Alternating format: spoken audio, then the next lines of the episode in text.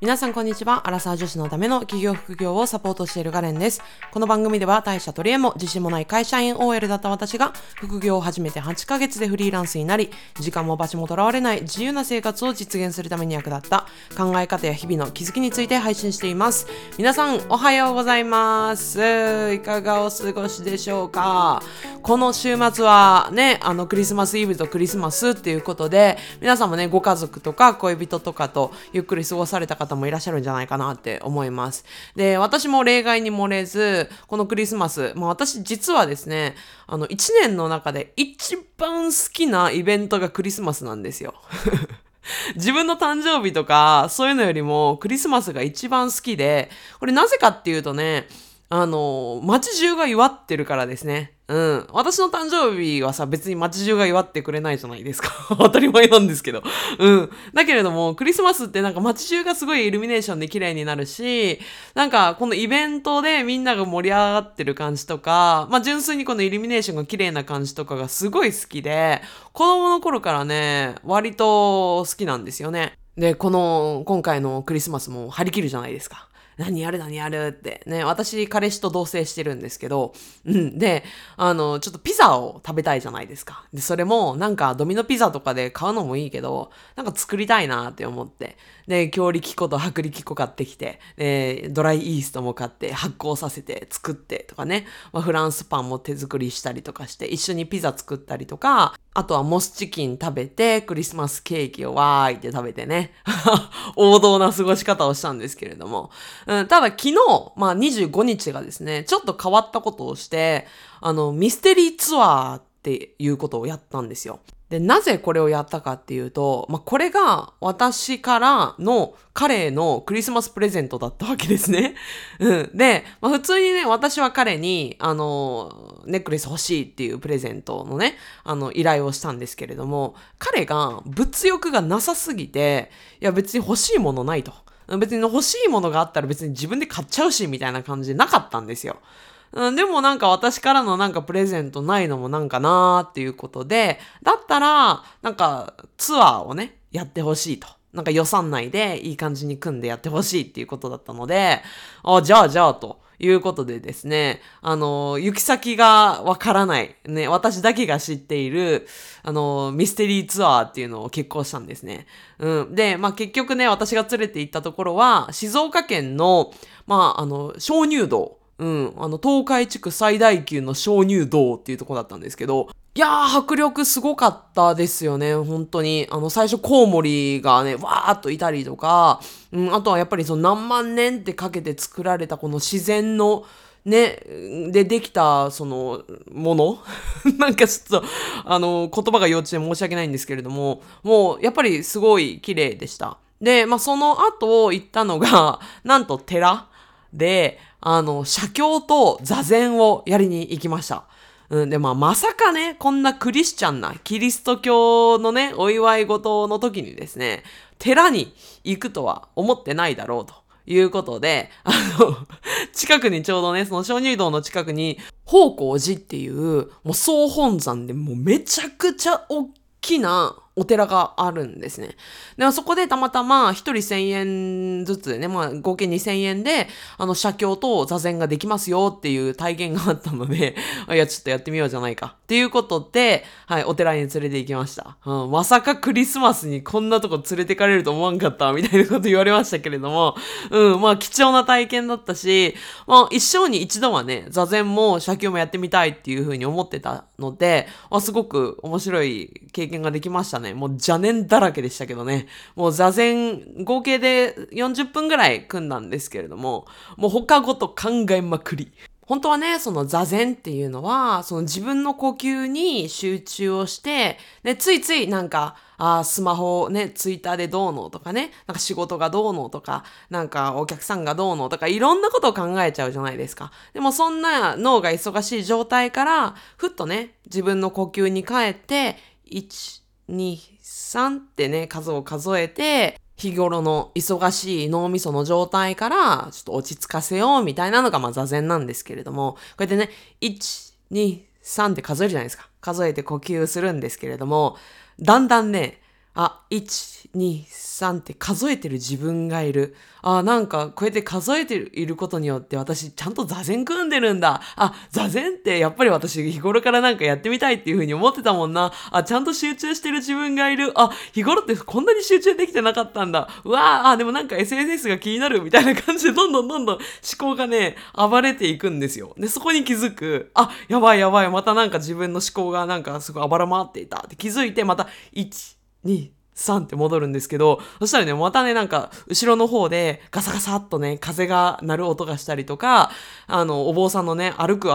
足音がしたりとかすると、あ、誰かが近づいてきてるとかね、あ、すごい風が吹いたとかって思って、あ、そういえば今日寒かったもんな、あ、でも寒いといえば、あ、昨日なんかめっちゃ雪降ったし、あ、めっちゃホワイトクリスマスにあえて座禅してる私ってなんかおもろいとかって、なんかすごいね、邪念ばっかりで、まあ合計40分だったんですけど、まあ大体15分ずつぐらい、だったんですけど、もう15分すら私ってまともに集中できないんだっていうことに、まあ改めて気づけたっていうことが収穫だったかなっていうような感じですね。うん。まあおそらくね、皆さんお住まいのあの近くのお寺とかでも、あの座禅体験とかあると思うんで、まあ、もしよかったら年末年始とかね、時間がある時に行ってみるのも面白いかなって思います。はい。ということでね、まあこれぐらいにしておいて、これから本題に入っていきたいと思いますけれども、今回は久久々のインタビュー会でございます。で、今回お越しいただいたのがですね、トゥルモチさん、まあ、トゥルさんって私は呼んでるんですけれども、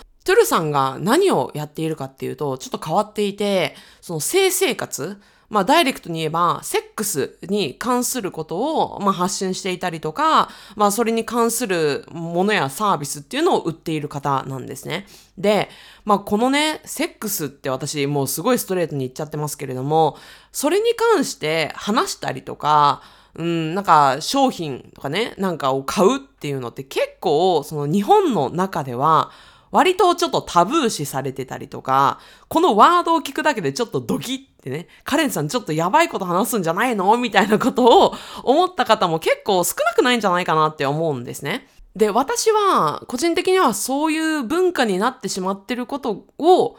変えるのがいいなっていうふうに思っている立場の方なんです。っていうのも、まあ私の身近な友達でもそうだし、まあ結構そのウェブ記事とかでも読むんだけれども、その性生活について悩んでいる人っていうのは結構少なくない。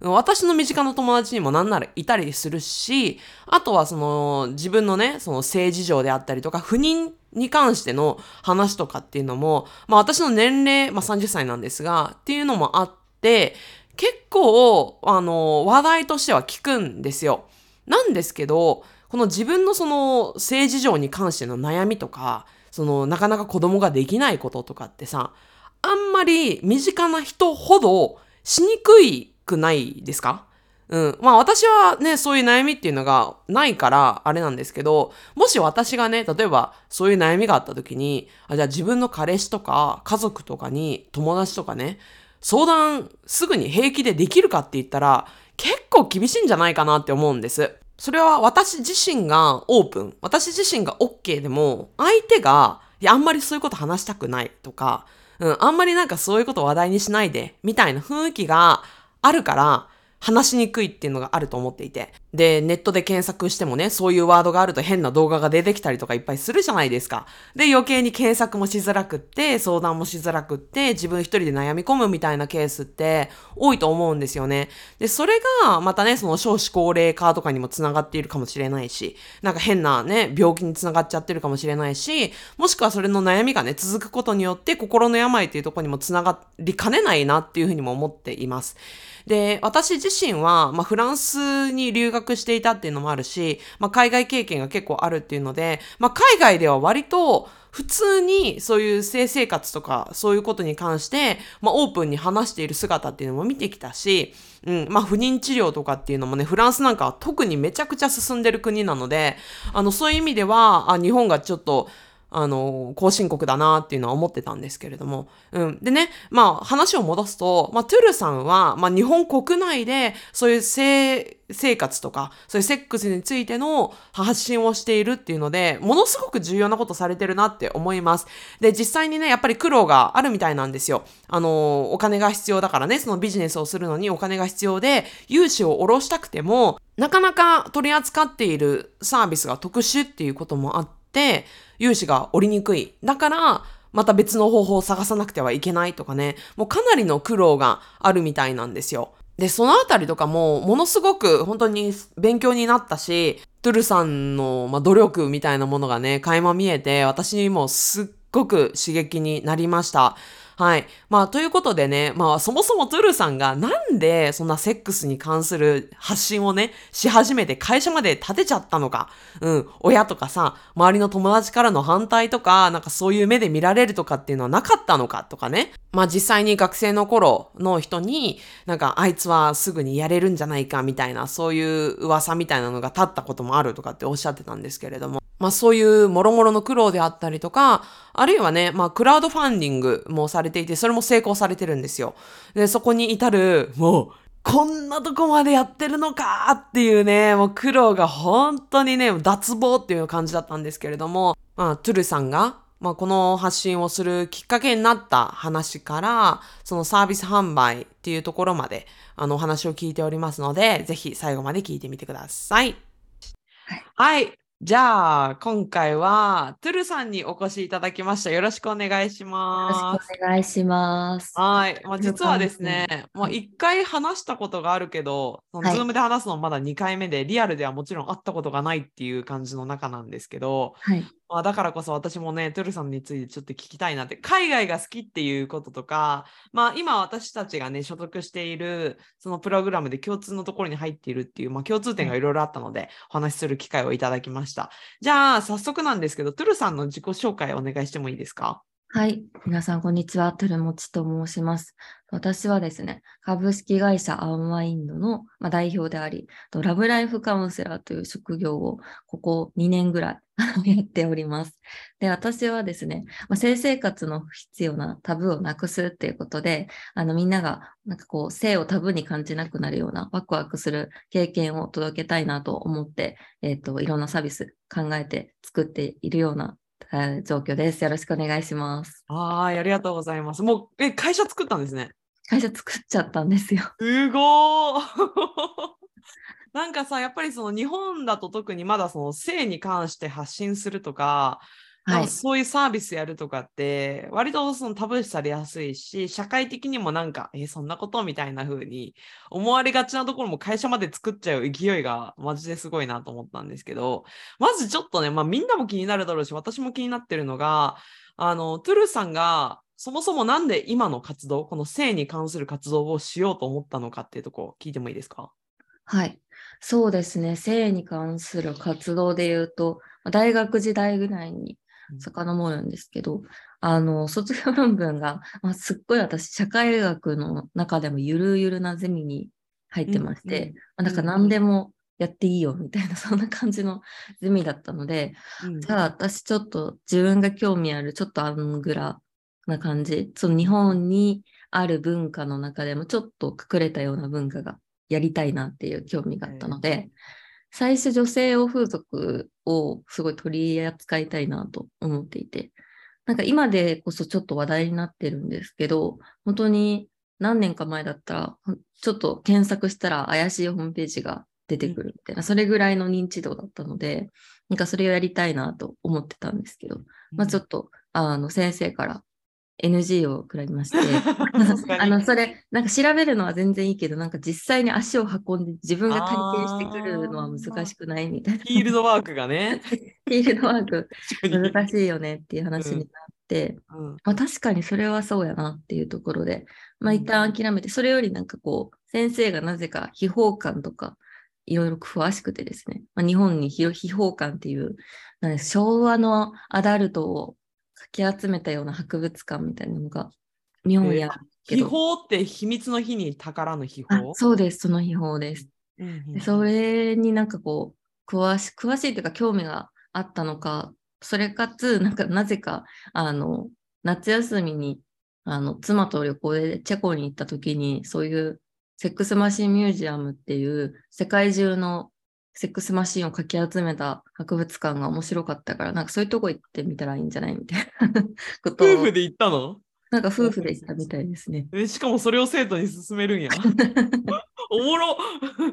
なんかほんわかした先生なんですけど、なんか勧められて、で、まあ、ちょうど卒業旅行とかもドイツ行く予定だったので、あ、じゃあ隣にあるからちょうどいいなと思って、確かに。行ってみたっていうのがあって、そしたら結構、あの、衝撃的で、まあ、展示いろいろあったんですけど、最初の1個目が本当日本の、日本のそういう男性器を祀ってる神社の男性器のなんか模型がいきなり飾られてたんで、ああの外国人みんな来てる人がなんかジャパニーズすごいみたいな、なんかそんな感じになってたので、なんか、結構ありますよね、そういうあさその世紀を祀った系の祭りとかって、愛知県にも結構あるんですけど、そうですね、多う分ん、一個有名なのが、えーと、神奈川のところで、もう一個うん有名なのは愛知ですね。あそうなんや、そうそうそうそう、結構なんか世界からなんか みんななんか面白がってくるっていうのが話題になるけど、いつも。そうなんですよ。まあ、それでなんか日本のせい、他にもなんかこう、江戸時代のそういう貴族たちが使ってたであろう、そう金ピカのあの断石もしたものがなんか重箱みたいに入ってるやつとかをうん展示してあったりとかして、なんかすごい変な展示が日本のものでいっぱいあったんですけど。えー、そのチェコにね。面白そうですね。へんてこなものがいっぱいあって、それがこう、うん、まあ日本ってそういう歴史が結構あるんだなっていうのは結構と当時衝撃的で、い。確かに。で、なんか昔からそうやって当たり前に世界中のその人と人類の歴史とともにそういうアダルトグッズの歴史もなんか一緒にずっとあるんだなってなんか面白くて、うんうん。それで卒論にしようって考えてから、まあ、日本のアダルトショップをなんか一人で歩き回って、なんかルールみたいなのを 書いて、みたいな、まとめて、みたいなのがすごい結構ライフワークになっていったみたいな。面白い。その時さ、なんか友達とかさ、かそういうところばっかり行くことに対して親とかもさ、なんかはい特にそんなに、そうですね。親は知らん、当時知らなかった。ああ、特に言ってなかった。うん。で、友人はちょっと頭がおかしいなっていう、あの、いい、あの、女性の友人はそんな風に捉えてくれて、まあ、そのちょっとおかしいぐらいだと全然いいので。確かに。はい。逆に男性陣は最初結構なんか、あ、そういうの興味あるイイコールエロいんだ的な感じで、うんそういうふうにこう、やれるみたいな感じでうん、誘われたりっていうのは最初あって、それはすごい違和感がありましたね。ええあるんだ、そういうのが。あります。ああ、なるえそういう時はどうやって対応してたんですか？その男性って。そうですね。なんかその時はもう結構自分が真面目にそこに取り組んでるって示さなきゃなと思ってたので、なんかもう完全にあのノーとして、うーん、そういうのはじゃないんですよ、みたいな。そういう自分がエロに、なんかそういう文化に興味があるイコール、なんかその、セックスしたいわけじゃないみたいなうん。うん。のを、うん。当時ぐらいからなんかはっきり言ってまし。すごい大学の時から。でも全然以前はそんなことなかったので、なんかこうどうやってそういう断ればいいのかも分からなかったですし、そもそもなんか否認もちゃんとしてねって言えるタイプかというとそうでもなかった気がする。うんそうなんだ。でもなんかそういうのもなんかちょっと頭の中でどっかでしこりに思っててなんかしたいみたいのあったのかもしれないですね。無意識に。そうですね。なんか、うんな何かしらの主張が自分のこう主張を何かしらでとしたかったのかもしれないですうね。ん、面白い。で、そこからさ、まあ、さっきちょっと、その、インタビューの前にちょっと話してたけど、はいえー大学卒業して、一旦は就職されたんですよね。はい。それはどんな会社だったんですか？それも、あの、はバリバリ IT で、え、全然関係ないやん。いや、あの IT でやってることもバリバリ IT で、私もディレクターだったので、内容的には超 IT なんですけども、商材がアダルトだったんですよ。あ、そうなんだ。はい。へえ、面白い。で、そこで何やってたんですか？その IT の会社で、トゥルさんは。この中で、えっと、まあ、アダルトな商材で、まあ、なんですよ。女性の方が、えっと、副業としてチャットレディみたいな感じで、メール、男の人とメールしたりとか電話することによって、彼女たちがお金を儲けられるみたいな、そういうサービスで、で、うん私はなんかそこのこうイベント企画、もっと利用者が増えるにはっていうところを考えていたりとか、実際にその女性の人たちとどうやってこう稼げるんだろうみたいなことを一緒に考えたりとか、なんかそういうような感じでやっていて、まあ、新しい機能を考えたりとかもやってたんで、デザイナーさんとエンジニアの方と常にやり取りしつつみたいな。えーそういう、なんかさ、私、なんかそういうサービスとか会社とかも全く無縁でわからないんだけれども、なんか、普通の会社と同じなんだよね。多分普通にね、なんかそのお客さんが喜ぶためにはどういうサービスを考えたらいいだろうかみたいなのを考えて、もう真面目にひたすら仕事をするっていうイメージなんですよね。そうですね。私もなんかもうちょっと変わった人たちがいっぱいいる。うんうん、そうそうそうそう。うん、すごい言葉選びが大変やったけど、いや、全然そん そう、なんかそういう人多いのかなって思ったけど。皆さん普通に本当に、なんかそこにめちゃくちゃ興味があるかって言ったらそうでもなくて、本当えー。にデザイナーの人はもうデザインが、デザインにちゃんとこう、ちゃんとというか、本当に普通のデザイナーさんたちで、エンジニアの方々も普通にエンジニアの方々で、そういうアダルトには興味がなくて、ただホワイトっていうその会社の、会社がホワイトなので、そこにすぐ定時に帰れるとか、デザイナーの方々たちからしたら、なんかいい環境だったので、っていうところで選ばれてて。面白い。え、そこの何？そのビジネス考えるってことは、マーケティングとか、その企画みたいなところを割とやれ、やられてたっていうあ感じ？ですそうですね。マーケティングとかですね。本当に。なるほど。じゃあそこからさ、まあ2年ぐらいでね、あの退職されたってことだったんだけど、そもそもはいそこから副業を始めようってに思ったのは、なんかね、女性の副業を助けるようなあの会社に勤めてたみたいな感じだから、ちょっと流れも簡単だったのかなと思うんですけど、どんな感じで進めてたそうですね。結構副業ウェルカムな感じの会社で、なんかむしろこう、そんな楽だ趣味があるんだったら、なんか 発信した方、発信して自分が発信力をつければっていう先輩の話があったのをきっかけにノートとかツイッターとかを始めて発信してみて、で、結構それがなんかこう、面白かった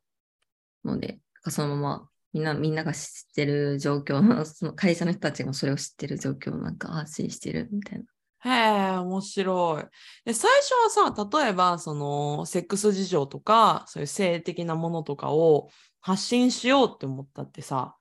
な、何を発信すればいいだろうってならなかったです？最初からどんなこと発信してあー最初はうん全然真面目なこととかは言わずに、ただこういうアダルトショップに行ったら面白かったですとか、なんかこんなものが置いてあってなんかびっくりしました。なんかそういう感じの、なんか見たものをそのまま載せるみたいな、な感じの使い方をしてましたね。なるほど。で、そこから、例えば副業のうちはさ、そこで収入がなくったって、はい。まあ別にいいじゃないですか。本業があるから。で、はい。退職されたじゃないですか。はい。そういう意味で言うと、なんかどうやってそこをそのビジネスにつなげていったのかなみたいなところが気になるんですけど、どうしてたんですか？その、なんか気になるところの発信っていうところから。そうですね。うん。あの、まあ私そこから結構いろんなアダルトグッズを買ったりとか、うんまあそういうなんか、それぞれのアダルトグッズができた経緯とか、そういうブランドストーリーとかも好きになっていったので、なんかちょっとずつ集めるようになったりとか、うんコンドームとかもなんかとりあえず全種類なんか触ってみたりとかしてたので、これをレビューにしようということで、うん、ブログを書き始めて、で、まあアフィリエイトにつなげるみたいなことをちょっとずつやったりとか、で、で記事を書いてるとちょいちょいそう執筆の依頼とかも来るようになったので、なんかそんな形でちょっとずつ収益化していたっていう感じですね。ああ。いやまあ自分の好きなことだからさ、それをブログにしたらなんかお金になるっていうのはマジで転職ですよね。そうですね。うん、面白い。なんかもう今度も買いあさって、価格レビューみたいなの出してるわけだよね。面白いっすよな。いや、面白い、面白いです。なんかね、うんこんな家に大量のコンドームが溢れる人生とか絶対考えてなそんなに使うわけでもなく家にいっぱいある確かにね。使用目的が全然ちゃうもんね。違いますね。面白い。で、何？そこから、その、まあ、アフィリエイトとか、その記事の執筆依頼とかが来るようになって、で、まあ、まあまあ、あ、こうやってお金って稼げるんだな、みたいな分かったところで、あ、まあ、ちょっと独立してみっか、みたいな、そんなイメージですか？そうですね。ああの、やっぱりなんかどっか自分を追い込みたいっていう気持ちがあって。追い込まないと多分やらないんですよ、生ああ、なるほどね。え、だから何？もうその、すごいそこで儲けてたとか、安定化してるっていう感覚とかがあったわけじゃないってことですか？全然そんなことないです。結構勇気いるでしょ？私も退職した時すっごい勇気いったけど。勇気いりますね。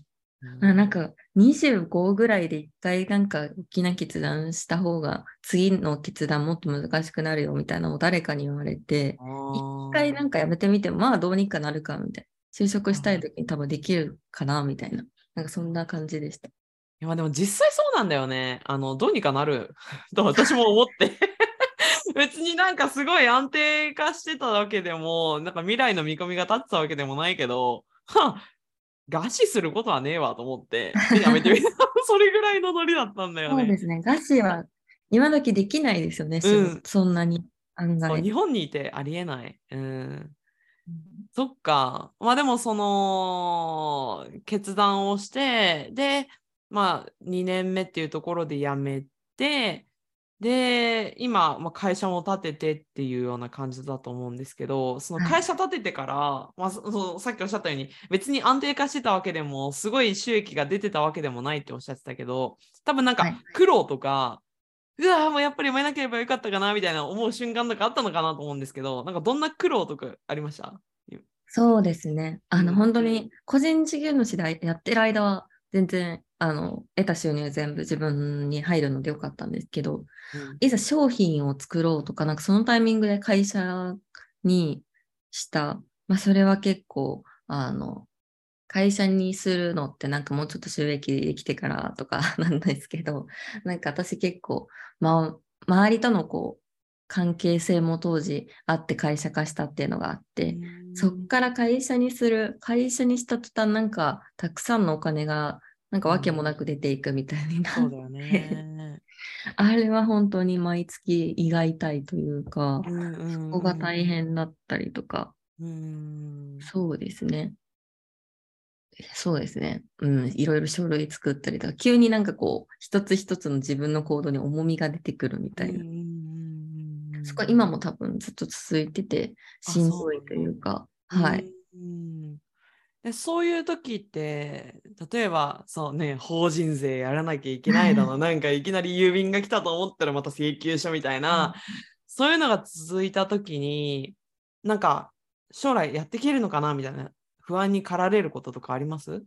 ああ、あります、あります。あるんだ。全然現在進行形であるっちゃあるんですけど、その気持ちは。まあでも、その、なんかここが自分の、もう、なんですかね、頑張り時というか、ここが乗り越えられなかったら、一旦なんか、うん、自分のその勉強不足だなとか、そこでまあ諦められるかなっていう機嫌はまあなんとなくあって、あそうなんや。はい。期限ちゃんと決めてるんですね。そうですね。一旦なんか、これだけ続かなかったら、ずーっとしんどいままだったら、さすがに自分が頑張れなかったんだなっていう。なるほど。まあそれはそれで気づきだし学びだよなって思えるっていうことですかそうね。ですね。偉いな。ないやー、普通に社会人をやってるよりかは、勉強を、系の勉強とかの、あの、ううんは多分、次の就職には役に立つはずなうので。ーん、絶対そうだよ。え、だからもう別にまともに経営とかさ、会計とかも全く知らずに会社立てて、はいいろいろやってるわけでしょ？はい。めっちゃ大変 ですね。大 すごいな。みみんなにこう相談して、うんそうなんですよ。もうポンコツぶりを見せていくしかない でも人に頼るのは大事だからね。そこでね、頑張っちゃって、一人でやろうとする方が大変やから。